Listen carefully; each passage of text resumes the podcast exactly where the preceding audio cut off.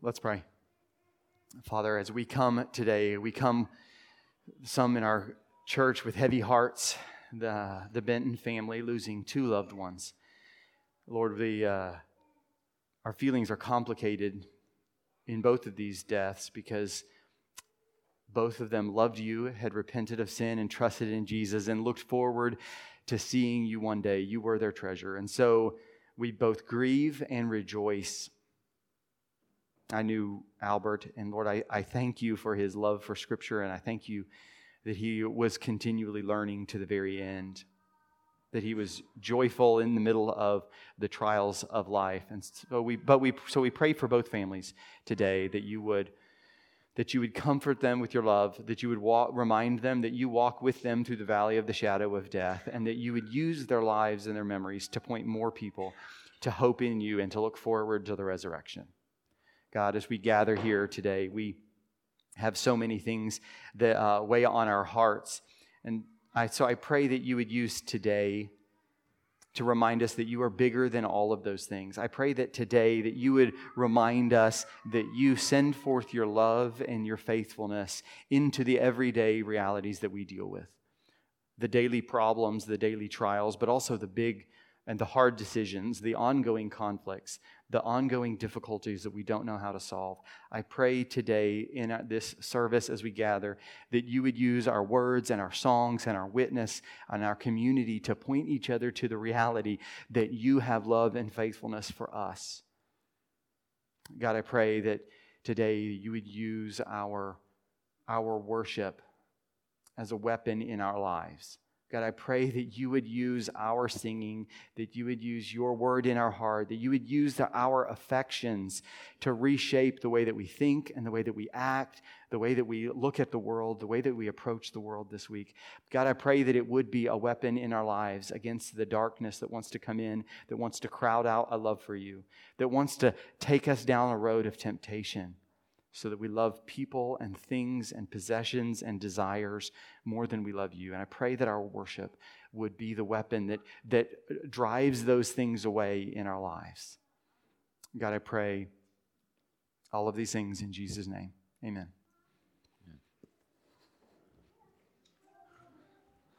Several years ago, I met a guy, became friends with a guy who is getting ready to leave his career and go to Bosnia as a missionary and he and his family. Their kids were mostly grown. And so he began telling me about the situation in Bosnia, what he was excited about. I was super curious because, as many of you know, my name when I was a kid was Yugoslavian, and then it became Croatian when Croatia, Bosnia, Serbia, and several countries split up. So he's filling me in on this, and he told me that there were, there were 300 believers in Bosnia which is a country of about two to three million people. Uh, for comparison, there are about 285 people uh, attending churches like ours in Scott County in a given Sunday.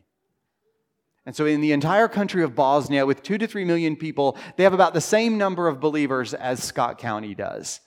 So he was kind of telling me about this and like what they were going to be doing and what he was excited about and what he was learning. And then he, he took a trip to Bosnia and came back, and he told me one of the things that he saw when he was there is that in one of the churches that they went to, he found out that the pastor and the worship leader hadn't spoken in two years. There was some kind of conflict going on. And I was like, well, there you go. There's your problem. Like, the, if the church can't fix the, the relationships within the leadership, like, what, what difference are they going to make in the country? And I say that kind of like laughing, like as if I knew how the whole thing was. But the longer that I've lived, the more that I've realized that conflict in the church is not restricted to a few churches in Bosnia. Conflict is something that happens in churches everywhere, Scott County included. But even beyond the level of just like church conflict, Conflict is something that families deal with. That we, we hear about some, another family's problem, someone's problem with a parent, problem with a sibling, problem between cousins, and we, we know how to solve their problem, but The reality is, it's not just a few families that deal with conflict. It's not just a few workplaces that deal with conflict. It's every family, every workplace, and every church deals with conflict. We're in a series called Everyday Matters. We've been walking through the book of Philippians. One of the reasons I fell in love with it is that Paul writes to a church where there's not something majorly wrong, and yet he still has dangers and warnings he wants to reach out and talk to them about. And conflict is one of those things. So that we come here today, and you might hear me say conflict in the church, conflict in families, conflict in workplaces. And maybe you're sitting there today going, I wish so and so would perk up and listen. You might be going, I know who Joe's talking to right now. But what I think God is calling all of us to do is to slow down and say, God, what are you talking to me about in conflict? Because it's easy for me to think about somebody else that needs to reconcile. It's easy for me to think about somebody else that needs to fix something. But Paul writes to a good church and says conflict is something you'll deal with too. Conflict is something that everybody deals with. And so God is calling us as we go today to Philippians chapter 4. If you've got your Bible, turn with me. God is calling all of us today to slow down and say, how do we deal with conflict in following Jesus? How, how, do, I, how do I follow Jesus in my family, in my workplace? How, how do I follow Jesus in my relationships when conflict is a part of life, when I deal with conflict. The world around us tells us lots of different ways to deal with conflict. It could be to hit it head on, tell it like it is, let them have it. The world around us might say, well, try to overlook it and stuff it down and stuff it down and stuff it down. But uh, unfortunately, I think the world's way of stuffing down conflict ends up just one day it, it all just can't be crammed in anymore and it explodes. The world's way of confronting conflict by pointing fingers and yelling and screaming and let me fix this ends up is not God's way of handling conflict, ends up with more hurt feelings, broken relationships, churches that split, people that never return to church again. And so we come to this passage today going, well, we've heard of other ways to deal with conflict. What is God calling us to do? in conflict. And I feel like I probably should say this. Somebody will likely think they need to call me tomorrow morning and say, Joe, what conflict are you speaking about? It's happened occasionally. I'm not speaking about conflict because this is something that I decided, man, our church really needs to deal with that. Because honestly, if I had a conflict, I would, to the best of my ability, go to that person so you don't have to worry that this was something that happened this week or this month or this year. And Joe said, we need a sermon on conflict. No, you see, a sermon should be all of us coming and hearing what God has to say. And so, since the early fall, we've been walking through Philippians. And so, it would be weird if I skipped this. It would be odd if I like decided to pick it out, but it would also be weird if I skip it. And so today as we come to this, this is not my uh, trying to deal with somebody in the church. This isn't me trying to point a finger at a specific person, but this is God pointing his finger at all of us and saying, You deal with conflict. And this is what it means to walk with Jesus in conflict. So, Philippians chapter 4, today we're going to be looking at verses 2 and 3. Verse 2 I plead with Euodia and I plead with Syntyche to be of the same mind in the Lord. Yes, and I ask you, my true companion, help these women since they have contended at my side in the cause of the gospel, along with Clement and the rest of my coworkers whose names are in the book of life. Let's pray. God, I pray that you would help us have ears to hear what you have to say to us in our conflicts, in our families, in our workplaces, in our friendships, in our church. God, I pray that you would help us to follow Jesus. In Jesus' name, amen. Philippi- we're nearing the end of the book of Philippians. Chapter 4 is where Paul is kind of turning into the home stretch. And he doesn't, he starts just like listing, oh, I wanted to make mention this, and I wanted to mention this. And he begins to doing almost like a, a machine gun series of things. But here in verses 2 and 3, he takes a moment and he speaks by name to two women. Strange names. None of you have probably named a child Euodia or Syntyche. But he, he names them by name because in this letter to a church that he loves, he wants to reach out to women that he loves and to a church that he loves and says, Guys, guys, I am pleading. He, he says the word with both of them. I am pleading with both of you. What I think God is calling to you and I in this is he is God is calling you and I in all of the conflicts of our lives to follow Jesus in our conflicts. Specifically, God is calling you and I to follow Jesus in conflict. This isn't simply, here's how to deal with conflict. It's follow Jesus in conflict. I want to show you in these verses two ways to follow Jesus in conflict. Two ways that God is calling his people to follow Jesus in conflict. First, reconcile in the Lord. Look at verse 2. I plead with Euodia and I plead with Syntyche to be of the same mind in the Lord. He, is, he uses the, the, the word, the same mind that he has already used in Philippians chapter 2, verse 2. You may flip over there so you can see this. You see, Paul has already spoken about a whole lot of different topics, specifically the, the, the great subject of Jesus becoming a man humbling himself and serving and then being exalted. And in verse chapter 12, 2, verse 2, he says, Then make my joy complete by being like minded, having the same love, being one in spirit and one of mind. And he compare, he draws that and says, Be like minded.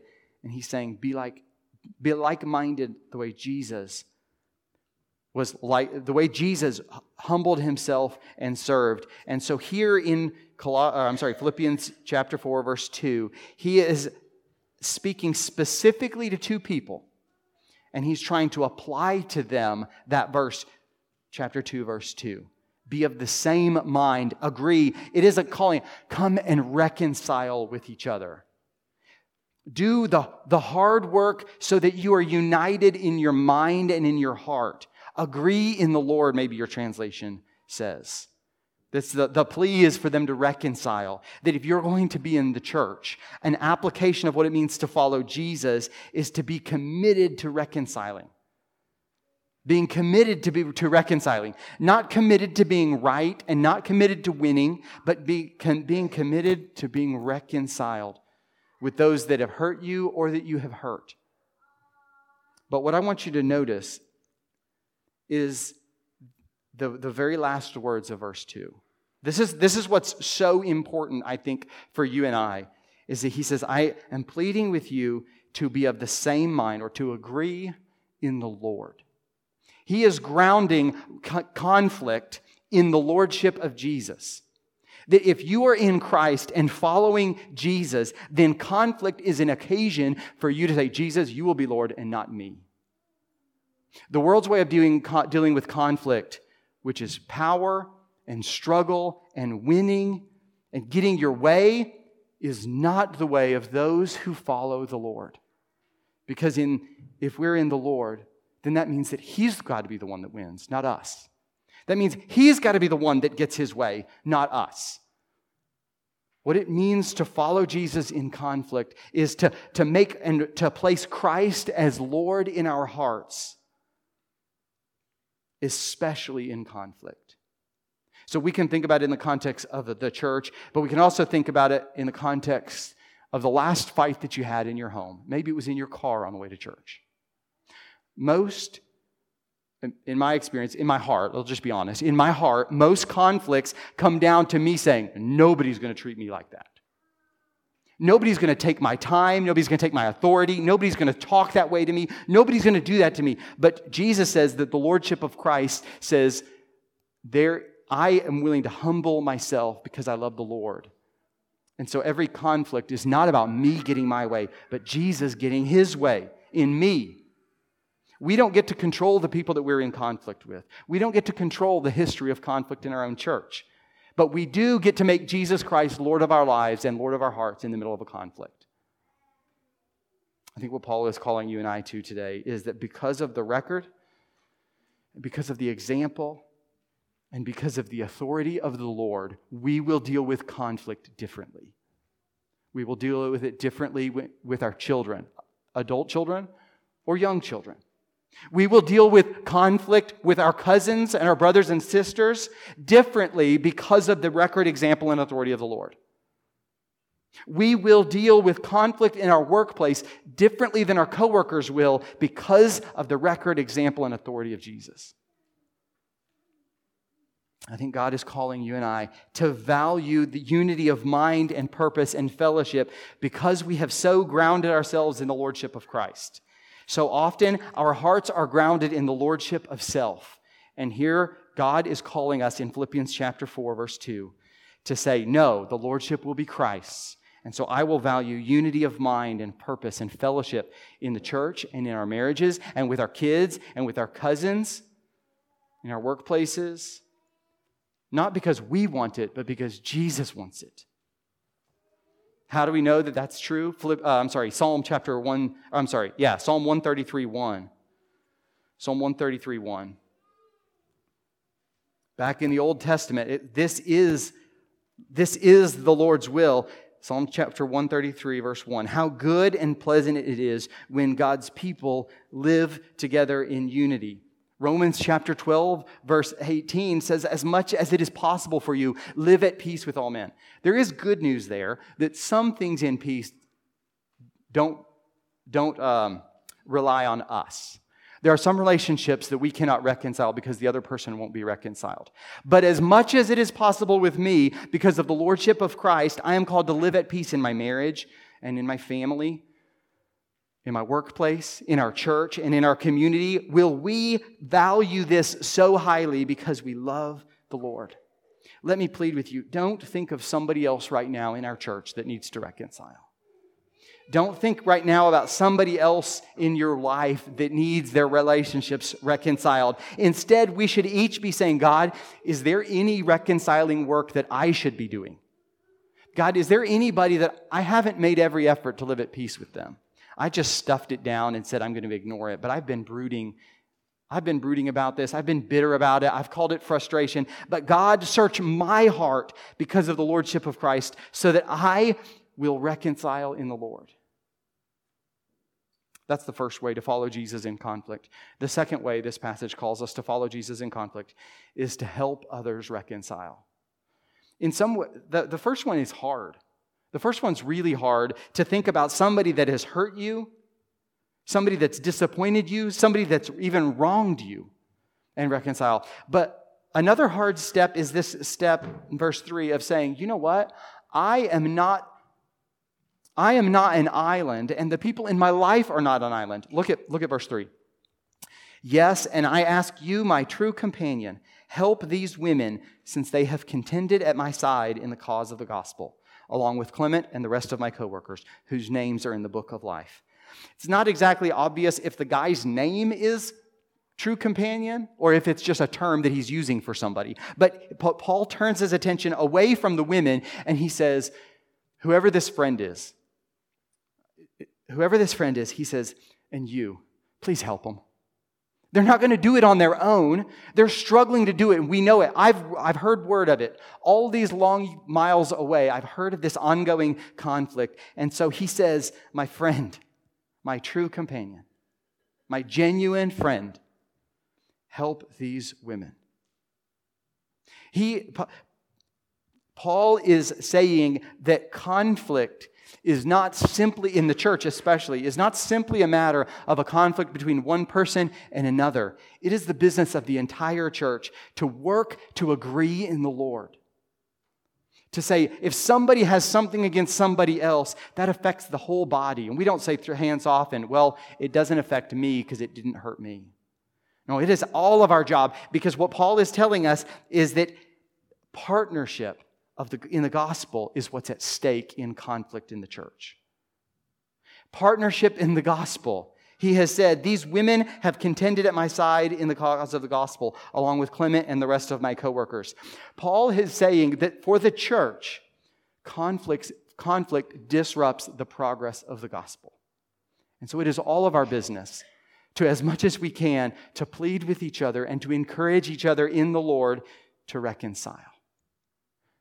Which means that the cause of the gospel in, Scott, in Manchester and Scott County is at stake in us reconciling with each other. It's not simply, are we living comfortably? Are, are we getting along?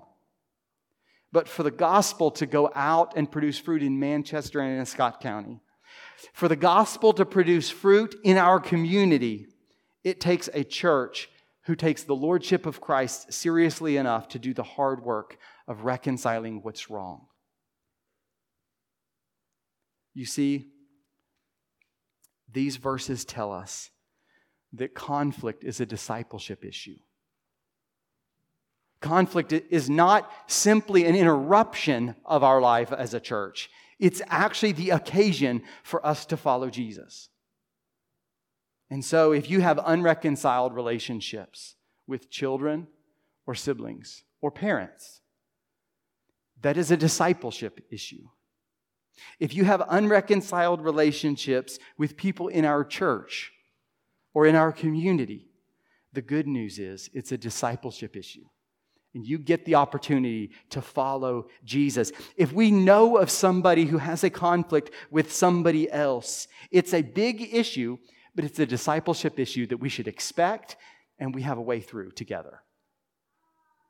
So that God is calling us in the church to identify agreement, humility, and reconciliation as God's call to all of us. So this word, this word for your, your marriage is that if there is ongoing, unresolved conflict in your marriage,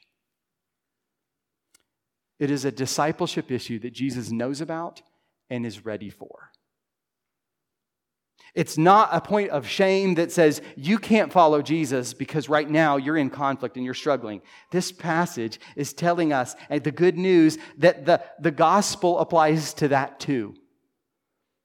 You can apply this, you can, you can walk with Jesus with the, in the Lordship of Christ as much as possible with you. And God is not surprised. This means that when you hear about conflict between people, this becomes an opportunity to encourage others to resolve it in a godly way, to be a, to be a minister along with Jesus in helping two people reconcile. Conflict is a big issue, this says, and it's a call to the church to help each other reconcile. When Emma and I got married, you know, many of you who are married, been through a wedding, you, there's so many details to think about that you kind of lose track of everything. And somewhere along the line, my best man asked me for the keys to the car so he could pull that around. And I didn't even think, oh, they're going to do something. You know, so they do the kind of normal thing where you decorate the car and you write just married and whatever on there. But the thing that they did that was different is they threw confetti in the air conditioning vents. So that as soon as we get in and start the car up and the air conditioner starts up, which was cool, except all of the confetti didn't come out. And so from then on, you know, every week or so, poof, one little piece of confetti would come flying out of the air conditioning vent. You know, another week would go by, poof, another one would come flying out of the air conditioning vent. Eventually, we sold that car to another family in our church, and we were doing some stuff with the youth group later, and this 18 year old girl, her parents had actually bought it for her, and she was like, Yeah, I pretty regularly get a piece of confetti go poof, come flying out of the air conditioning vent. And for us, we just kind of laughed because it's a reminder of a beautiful and fun day in our lives. But and she just regularly would get a little piece of confetti coming flying out, which is honestly not that big of a problem. You don't go into the the mechanic shop to get all of the confetti taken out of your air conditioning vent. But if you've ever missed a gear in the car and you go, I don't have third gear anymore, and I've been driving around and the transmission doesn't shift anymore, then you know that's a different class of problem than confetti coming flying out of the air conditioner.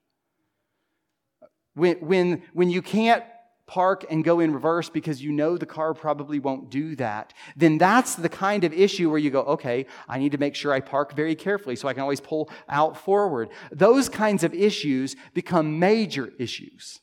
And I'm telling you that story because there are some things in our lives that we think are big issues and some things that are minor issues. This passage says conflict is a big issue. Follow Jesus through it. Follow Jesus through it. Help one another reconcile so that when somebody comes and says, This is something somebody did to me, that is an occasion for all of us to say, You know what? That's a time I will go with you to help make that relationship right. Some of you have heard me say that, and maybe now you understand why I say that. When somebody comes to me and says, Here's a problem, I say, I will go with you to help you reconcile that. Because this is what God calls us to. He says conflict is a big issue. It's a discipleship issue, shouldn't surprise us, and so help each other deal with it in a godly way. There is hope for it if we commit ourselves to following Jesus. I think the question this, this asks us is Are we ready to pray for those conflicts we know about? Are we ready to give biblical counsel to those that we know are in conflict? And more than that, are we ready to go with each other to make those things right? Sometimes we go and say, hey, you hurt me. And sometimes we go and say, what I did to you was wrong. Are we willing to go with each other to, to make those things right? Are we in our marriages ready to go to each other and say, what I did to you was wrong? Or can you help me understand because this was really hurtful? Conflict is not something that we just stuff down, shove aside, and think we can follow Jesus without dealing with it. Conflict is a discipleship issue, and this passage is a call to you and I to follow Jesus in conflict as much as it's possible for us. So, this passage calls us to resolve our conflict, to help each other resolve conflict. But what if you're here and you realize there are relationships that are unresolved. You never said anything. Maybe there are some relationships you can never resolve because the person died before you could apologize or before, or before you could go to them to reconcile that relationship. Maybe you're, you're here and, and you feel guilt and say, God, I have not been following you in conflict. Not in my marriage, not with my kid, not with my adult children, God, I have not followed your lordship in any of this area. Where is the good news for me? Where is the good news? How can we do this, follow Jesus in conflict, when our record has been so bad? This passage calls us to reconcile with anybody that we're in conflict with as much as it's possible for us. But what if you feel beaten up, afraid, ashamed of how you've handled conflict in the past?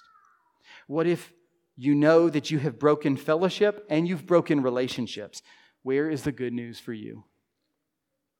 The good news in this passage is that if you are in Christ, your record is of handling conflict perfectly.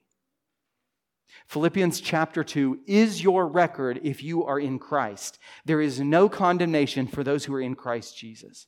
Philippians chapter 2 says that Jesus humbled himself in your place, serving those who would betray him in your place. And he now gives you his power through the Holy Spirit to serve and to pursue and to reconcile. From the cross, Jesus prayed, Father, forgive them, for they don't know what they're doing. And that is your record if you are in Christ. That is your identity, and that is God's command for you. That is God's power at work in you.